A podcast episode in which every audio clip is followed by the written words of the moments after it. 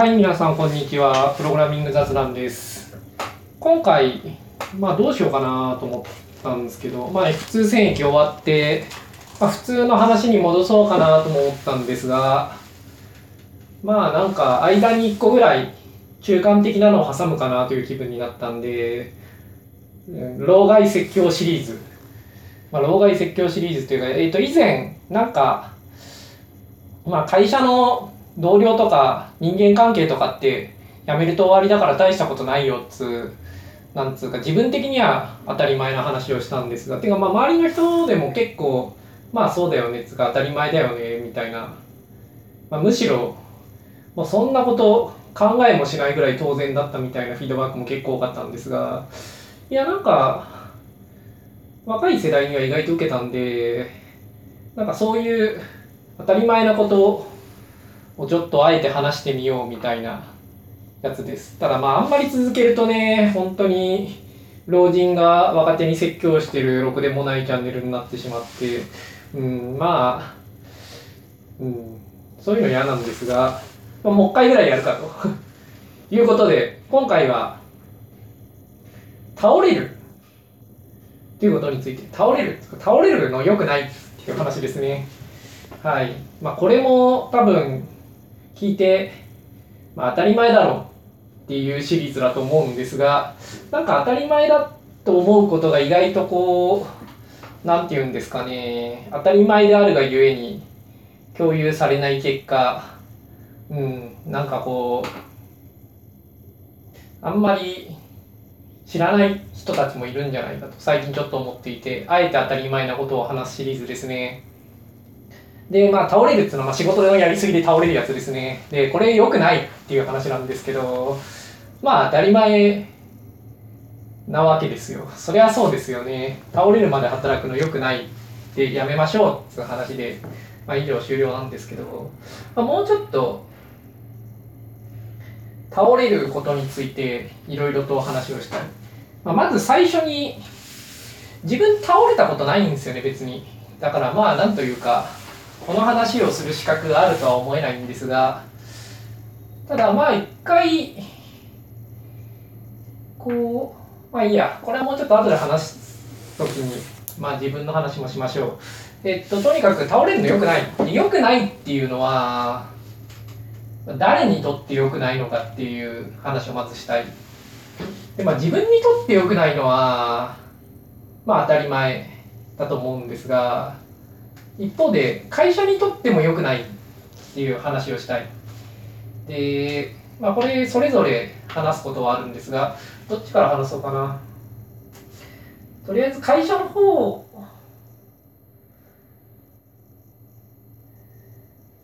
うん、どうしようかな。ちょっとあんまり何話すか考えずに始めてるんですが、まあいつものことなんですが、このポッドキャストは。うん、会社の側から、始めるかな。えっと、社員が倒れると、会社にとって良くないんですよね。これは、なんていうか当たり前なんですけど、あの、倒れるまで意外と自明じゃない。自明じゃないっていうか自明なんですけど、倒れるまで勘違いされがちなところがあるんですよ。っていうのは、忙しくて倒れるケースっていうのは、大体会社からのプレッシャーがあるわけですよね。で、なんかこう帰ろうとするときになんつうか、こう上司からのプレッシャーとかがあったりとかですね、まあ人はいつでも帰れるみたいな話は普通戦記ではしたんですけど、まあ、その派生ですね。あのまあ帰んないのは良くないっていう話なんですけど、まあ、一方でその、まあ、プレッシャーがあるわけですよ、何らかの形で。で、例えばなんかこう、まあ、帰った後に、まあ、翌日とかに進捗を皆の前で求められたりするわけですよ。なんか進捗報告デイリーミーティングとか、まあデイリーでそんなことやったらもう腐れ職場ですが、まあ、まあいいんです。腐れなこともあるんで人生。まあとにかくそういう感じでこう、なんていうか進捗を求められたりとかして、なんで終わってないんだとか、こう、なんかいろいろ言われたりとかですね。まあそんな職場私いたことないんですけどね。なんで終わんないのかと言われたことはないけれど、デイリー進捗ミーティングのある職場にはいたことがある。ただ私はデイリー進捗ミーティングに出たことはない。いや、なんかね、いつもサボるんですよね。まあいいです。はい。まあそれはいいとして。とにかく、まあなんか会社からプレッシャーがあるわけですよ。で、普通は。うん、まあ会社っていうか上の上司とかチームとかですね。だから、倒れるっていうのは、なんていうか、ある意味では会社のせいなんですよね。だから、会社にとって良くないっていうのは見過ごされがちなんと思うんですよ。ただ、社員が倒れるのは会社にとってはすごく良くない。つう話をまずしたい。で、これは、あの、なんていうか、それが見過ごされがちだから、倒れる状態が放置されてしまうっていうことで、多分その倒れる人が出てくるチームのそのマネージャーっていうかリーダーはよくそこを理解できてないと思うんですよね。けどそれは間違ってるっていうか、その、うん、その事実をよく知るべきであるっていうのが、まあこの回の基本的な趣旨の前半なんですけど、まあ、会社にとって社員た倒れるの本当良くないんですよ。まず、倒れて、倒れると、その人が復活するまで仕事できないわけですよ、その人は。で、人が抜けるっていうのは基本的にダメージなんですよ、会社にとっては。あの、そこまで、なんていうか成長してきて、しかも状況を把握していて、すぐ使えるという人材がいなくなるってことなんで、一時的に。あの、ダメージなんですよね。で、倒れる前には、少し、なんていうか、過剰な残業があるわけですけれど、この過剰な残業よりも、倒れて失う、その、人月の方が絶対に多い。人月っていう表現はなんかいいかどうかわかんないですけど、その人が本来、その倒れなかったら行ったであろうアウトプットっていうのは、絶対その、その前の残業よりもずっと多いんですよ。結局残業っていうのは、その、1日8時間とかの労働のプラスアルファな部分しかないんで、大してできないんですよね。で、実際その普通の労働よりもそんなに多く、なんですか、残業、例えば8時間働いて4時間残業したら、1.5倍になるかっつうと1.5倍にはなんないんですよ。あの、メールの処理がすごい多いとかで、なんかこう、8時間では全然仕事ができてないで残り4時間仕事ができるみたいな、まあそういうケースもゼロじゃないですけど、あの平均して鳴らして長期で考えれば、基本的には、なんていうんですか、その8時間の労働の後に4時間を残業しても1.5倍にはならない。うん。まあ1.2倍とかにしかならないんですよね。まあ残業っていうのはそういうもんなんですよ、大体。まあ深夜の方が集中できるとかあるんですけど、あの、1日単位ではそういうことはあっても、あのちゃんと測って、1ヶ月とか、まあ見てみればわかるんですけど、あの、そんなに大したアウトプットの増加にはならない。これは、あの、自分は結構やったことがあって、あの、測ったことがあって、あの、なんか、気分が乗ってる時にいっぱいやる方がいいんじゃないかと思って、いろいろな角度から検証したことがあるんですが、いつもあの、コンスタントにやる方がいいっていう結論が出てきました。はい。ただ、あの、アウトプットの、なんていうか、こう、質というか、費用対効果だけに集中すると、まあそういう結論なんですけど、まあ、仕事の楽しさとかね、なんかこう、いろいろな情熱とか、こう、なんか、その他の要素はあるんで、まあ一概にその夜中まで働くのが悪いとは自分は言わないですけど、あのアウトプットという点ではそんなに良くない。その残業っつうのはね。で、別に残業するなっていう話ではなくて、これはその残業で得られるもんっていうのは、そんなに効率は良くないんだけど、それでもそのちょっとが必要だから残業させるわけですよ、組織というのは。まあ、組織そんなに残業させないんですけどね、本当は。させたいと思ってるわけじゃないですけどね。その、リーダーとかマネージャーは、その、少し多くは少し多く働かせたいって思うのはそのちょっとプラスアルファが欲しいから働かせたいと思ってるわけですよでなんですけど倒れるとゼロになるんですよねこのプラスアルファじゃない方が。だからすごいなんていうかそのちょっとのためにその倒れるとまず会社的にはすごい損なんですよ平均すると。で、倒れてる間、給料一切出さないとかすると、まあ別に、なんていうか倒れるまで働かせて、まあ、その後金払わないとかいうことで新しいやつを雇うとか、まあ、元は取れる可能性はあるかもしれないけど普通そういうことできないんですよ。あの倒れても倒れたらなんつうかいろいろ金がかかるんですよね会社っていうのは。特に大きい企業だとそうで、まあ、大きい企業じゃなくてもよっぽど小さい会社じゃない限りはあの倒れたら給料払わないってことはできないしむしろ倒れた後っていうのはいろいろ金がかかる。はい。まあ、まず倒れてる間も普通は給料払われるんですよ。あのいろいろなこう事情により。でしかもあの完全に元に戻んないんですよね。これはあの倒れた側も会社側もなんつうかダメージを受けることなんですけど人は倒れると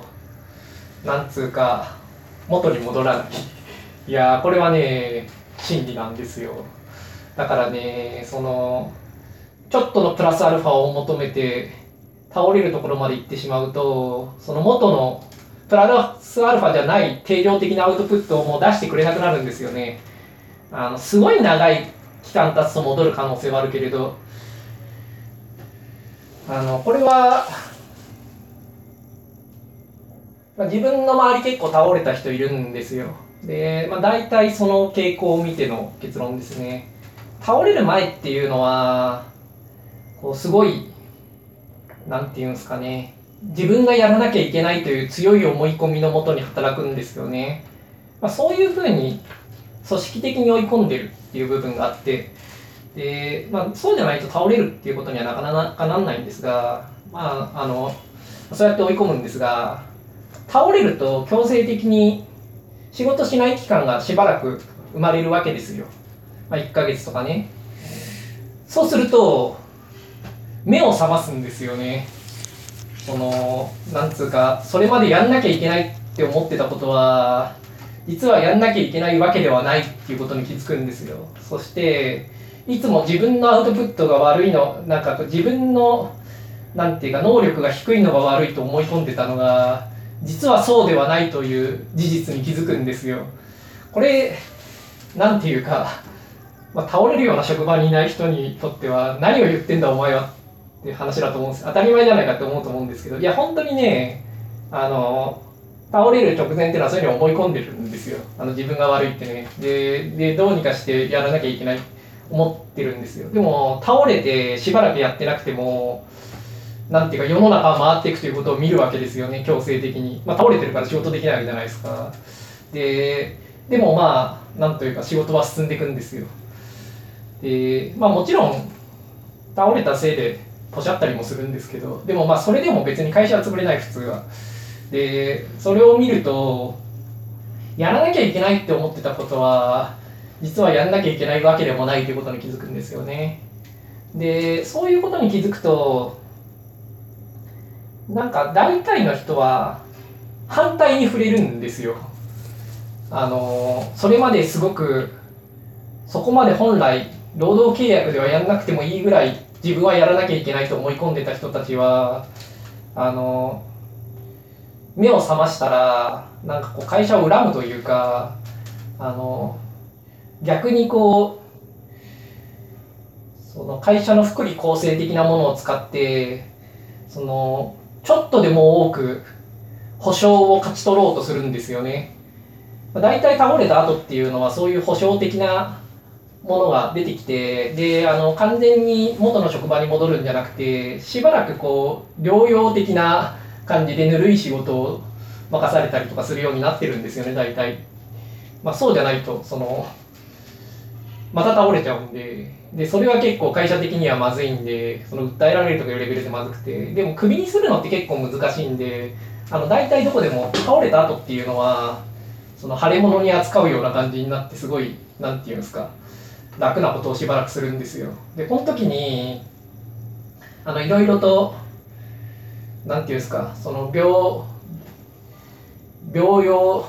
療養期間的なシステムみたいなのがあってお金がもらえたりとかしてこれをねなんかこう限界までむしり取ってやるぜみたいな風にね変わるんですよね。でこれは会社にとって結構打撃なんですよ。あの倒れた側はもちろんそんなそれをやっていい。これは間違いない。ただ倒れる前からそのそんな働かなくていいし倒れるまで働かなくていいんですよもともと。それをなんていうか倒れた後にそういうふうにしてしまうそういうふうな状態になってしまうっていうのは会社にとってむちゃくちゃネガティブなインパクトがあるんですよね。その倒れた後っていうのはしばらくまあそもそもに働かないし復帰した後もそのそれまでの平均普通のアウトプットもよりもはるかに低いところで、まあ、満足しなきゃいけないし金はかかるし、うん、会社にとってはすごいことがない。でこれはあの普通は偉い人は知ってる。はい。ただなんかね現場のリーダーぐらいの人が知らなかったりするんですよね。係長とか。だからねその倒れるように追い込んでしまう人はなんていうかそれ倒れた時のダメージを知らないことがある。特にその倒れた部下を持った経験がない人は。だから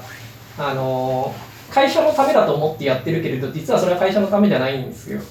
会社にとって良くないことなんですね。だから倒れるってのは会社にとって良くない。まず。だからその倒れるのは良くないって言うけれどでもいやこれなんとかこの仕事やんなきゃいけないからとかねそのチームのためにとかねその、まあ、そういうポジティブなんじゃなくても何て言うんですかそのみんながすごい働いてるから自分だけ帰るなんかできないとかそういうなんか会社の空気的なものに負けてしまうとかでも何でもいいんですけど、まあ、そういうのっていうのはその倒れるのがすごいダメージであるってことを知らないゆえに起こってしまってる勘違いなんですよね。だからあのそういう状態になった時にはあのなるべく付き合わない方がいい、うん、それは会社にとってもそう。じゃチームにとってもそうなんですよね。ただまあ付き合わないのできないよっていう場合もあってまあ倒れちゃうよってことはあるかもしれないんですけど。うん。あのこれはそういう時にどうすべきって回ではなくて、良くないって話なんで、まあ、良くないっていうだけで終わりです。はい。まあ、とにかく会社にとってすごい良くないんですよ。で、倒れるのはすごい損失なんですよ。で、これは結構自分が見た倒れた人のパターンですね。まあ、1ヶ月ぐらい会社休んで、その後、なんかしばらく療養期間みたいな感じで、1年ぐらい続くとかいうパターンが多いですが、1年入院したっていうケースもあって入院した後まあなんか朝11時に来て夕方4時に帰っていいみたいなのでまあその後2年ぐらい働いてるとか、まあ、いろんなパターンがあるんですけど、まあ、とにかくすごいあのコストがかかるのは間違いない。全員そうですね。自分が見た範囲で倒れた人は、うん、会社がどんなにひどい会社だとしてもどんなにひどいってことは言い過ぎだな。で、まあ、プログラマー的にありえないぐらいのブロックな職場でも大体倒れたらすごいホワイトになる、うん、あのこれは避けれない。そのなかなかシステム上。だからねあの倒れるとめっちゃホワイト職場になるんですがそれはつまりその会社的にはめちゃくちゃ損失があるんですよ。ホワイトっていうかホワイト以上なんですよね。その普通の仕事よりもはるかにその手加減しなきゃいけなくなるんで、まあ、すごいダメージがから会社にとって良くない。労働者が倒れるっていうのは、うん、だから会社のために働こうと思ってるんなら、まあ、会社のために働こうじゃなくてもチームのためでも、まあ、上司が言うからでも何でもいいんですけどあの倒れないっていうのはすごい重要です、はい、で倒れるのはめちゃくちゃ良くない、はい、社畜的な精神からしてもねっていう話です。で次にまあ、会社にとって良くないのは当たり前当たり前っていうか、まあ、会社にとって良くないのはまあいいんです。自分にとっても良くない、まあ、これは当たり前なんですけどね、まあ、倒れるのまず辛いじゃないですか。いやそんなに働くことないっすよ。そのたかが労働者がね。はい。ただまあそうなんですけどそのダメージについてもうちょっと言っておきたい。そのさっきも言ったんですけど倒れると戻んないんですよ。あの人間というものは。はい。だから倒れるのはその良くないんですよ。あの倒れる側にとってね。あの人生に結構回復不能なダメージを回復不能でもないんだけど結構大きな傷跡を残す、まあ、自分の周りを観測してるとね。だからうん倒れるのは良くない。でそれは何て言うんですか。倒れて1ヶ月ぐらい入院して回復したら元通りではない。これはいろいろな意味で元通りではない。まずその意外と回復しないっていうのがまずあるその倒れるとね。あのなんかこう限界の前は結構すぐ回復するんですよね。けど一度倒れちゃうと本当にこう普通に風邪とかで寝るとかじゃなくてなんか治んないんですよなかなか。だからその前に1週間休めば結構フルに回復するはずなのに倒れた後には1ヶ月ぐらいで全然回復しないんですよね。ということでそこはなんつうか倒れる前の時間を倒れた後に持ってくることはできないっていうかその手前で回復する方がいい。すごく、うん、その人生という点において。その100年ぐらいの人生のうちの1期間を有効に使うという点で。倒れるっていうのは会社にとってすごい損失なんですが倒れてる人にとってもいいことないんですよ別に。病院で寝てるのが楽しいってわけじゃないんで病院で寝てるのと同じ時間遊んでる方がいいわけで本当は倒れる前に同じ時間休む方がいい、うん、人生という点では。でしかも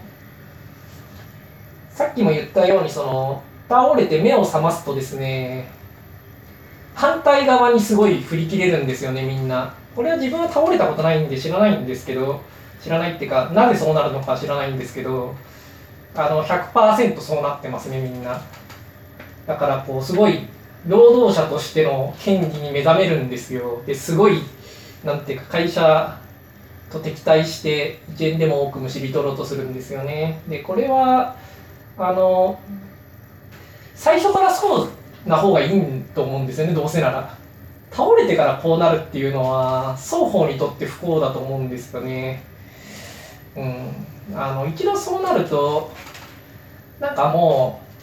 う普通に働けないんですよねなかなか。で普通に会社に行ってその普通に会社の評価をもらってその何て言うんですか会社のポジティブなそのなんですかポジティブに労働を続けていけない。うん、でそのポジティブに労働を続けていけないのがいいことか悪いことかは、まあ、人によって評価は分かれると思うんですけどあのどうせ会社と対立するんだったら倒れる前から最初から対立してる方がよくてあのすごい頑張って働いてしまった後になんかそのそうなってしまうのは何、ん、て言うかその人の何て言うんですかね。本意でないというかあのうまく言えないんですけどこう人生に少し影を落としてしまうように見える。だからその倒れた後にそういうふうになるのは良くないっていう気は全くなくて倒れるのが良くない。で倒れるとその影響っていうのは回復するまでの1ヶ月じゃなくてまあ、少なくとも23年ぐらいはずっと響いてるように見えますね観測結果によると。うんなんかね結構続くんですよねそのなんつうんですかその会社との対立的な姿勢っていうのは。でこれやっぱりプログラマーとしてキャリアを積んでいく時にはすごいネガティブだと思うんですよ。ネガティブっていうかあのハンデだと思うんですよね。でもう引退する間近とかだったら、まあ最後逃げ切りってことでそれでいいと思うんですけど、これはね、キャリアの初期でやってしまうとすごい損失でかいと思うんですよね。その本来いろいろな経験を積むタイミングの時に、会社と戦うことに時間を使ってしまったりして、なんかこう成長とかもできないし、いやー、なんていうか、その、みんなでなんか一丸となってやるってことももうできなくなるわけですよ。ということで、倒れるっていうのは、ダメージがでかい。その、倒れる側にも。で、そのダメージは、あの、なんていうんですかね、その、その前に倒れるに至った時間よりもずっと多くの時間を失うことになる。で、時間だけじゃなくて、その、期間的にも、その1年とかでは戻らないぐらいの大きな爪痕を残すんで、あの倒れない方がいいです。はい。で自分倒れたことない。で、だからあのこの話は基本的には自分の周りで倒れた人とかを見て言ってるんですけど、自分もすごい働いてた時期あるんですよね。で、この時に、あの風邪の治りが悪くなったことがあります。まあ、働いてたから風邪の治り、過労だから風邪の治りが悪いわけじゃなくて、まあ、年齢的なもんな気もするけれど、とにかく、あの、働いてると風邪の治り悪くなった経験は結構みんなあると思うんですよね。うん。ただ自分はまあちょうどすごい忙しい時に、うん、風邪の治りがすごい悪くて、で、そこでまあしばらく会社行かなかったってことがあってですね、まあその時に、その、目が覚めるっていうのの、なんつうか、あなんか倒れた人たちは、こういう感じをもっと激しい風になんか体験するんだろうなって思ったことはある。で、なんで、その、それまで忙しく働いてた状態から、まあ少し、うん、2週間ぐらい強制的になんかこう働かない時期があってうんまあその後別に忙しくなくてもね2週間ぐらい風邪治んないっていうのはあのずっと多かったですけどねあの今でも多分自分はあの働いてると2週間ぐらい風邪治んないんじゃないかなと思ってるんですけど一方で無職だとすぐ治るんですよね風邪って。うん、でこれはあのいろいろと思うところがあってなんか期限を決めて直さなきゃいけないって思ってるとおっさんは風邪治んないんですよ。これはその労働なんつうか過労っていう話じゃないんですがあまあそれだけど別件なんでいいとして。まあそんなわけで自分の体感的にもやっぱりその仕事をあのすごい根詰めてやった後に強制的にしばらくやってないとあの目が覚めるっていうのは分かる。だからで周りを見てるとなんかそれよりももっとずっと強い反対側にバンと振り切れるんですよね。で倒れる人っていうのはすごい思い詰めるパターンが多いんですよ倒れる直前に。だからすごい逆に触れるんですよね突然。でこれは何て言うかいいことないんであのいや倒れるの本当にどっちにとってもいいことないんで倒れない方がいいっすよ。会社っていうのは別に倒れてほしいわけじゃないんでそれが本当平均してのラスト全然アウトプット良くないんで倒れるのって。これ倒れるだけじゃなくて病気は全部そうなんですよね。あの会社にとって良くないしその病気になってる側にとっても良くない。当たり前ですけど。病気の期間ってその会社にとっても生産しないしその病気になってる側にとっても全然嬉しくない期間なんで双方にとってマイナスなんですよ。だからまあ倒れるのよくない。で倒れるほど根詰めるのはいつでも間違っている。それは会社にとっても良くないしチームにとっても良くないし自分にとっても良くない。けれどまあマネージャーがねそこに追い込むことはあるんですがまあそれはマネージャーが分かってない、まあ、分かってないからといって追い込んでいくんだよ。うるせえなって、まあ、倒れる直前の人は思ってるでしょうけど、まあ、それをどうしようっつうのはね、まあ、そんな会社辞めちゃえって思いますけどね、個人的には。まあ、けど自分はいつだって会社なんか辞めちまえと思ってるんで、まあ、あんまり参考にならないでしょうけど、まあ、けど倒れるのよくない。で、まあ、今回の話はそんなもんですね。倒れるのは会社にとって良くない。それは、なんつうか、倒れてる期間結構金かかるし、アウトプットないし、しかも、そこから復帰した時も、なんかすごい長いこと療養期間として扱わなきゃいけなくてこれはすごいアウトプット低いんでその倒れる前にちょっとプラスアルファしたぐらいでは全然割に合わないだから倒れるのは良くないで働く側にとっても良くない。良くないっていうのはあの一見するとなんか倒れて回復するまでの1ヶ月ぐらいで元に戻るように見えるけれど、まあ、見えないんですけどね。あのと勘違いしてる人もいるかもしれないですけどそんなすぐ戻んないんで。でその戻んない期間っていうのはむちゃくちゃ人その労働者人生にとって痛手となるんであの倒れるのは良くないです。っていう話でした、まあ、倒れるような職場あんまないですけどねもう最近は。でもまあ今でも倒れてる人は周りにいるんであのうん良くないですよ。はい。はい、ということで、はい、倒れるのは良くないって話でした。うん、まあ、当たり前だろう。って、まあみんな思うと思うんですけどね。うん、なんかこういう当たり前なことって、本当は会社に入って自分で考えたりとか、あの先輩社員とかが、その、仕事にちょっと夢中になりすぎてる、その、部下がいたら、まあまあ、つってこう教えてあげるもんだと思うんですけど、まあたまにね、そういう機会が一切なくて気づかないっていうこともあるかもしれないんで、まあ、無職のポッドキャスターがそんな話をしてみました。ということで、それではまた来週。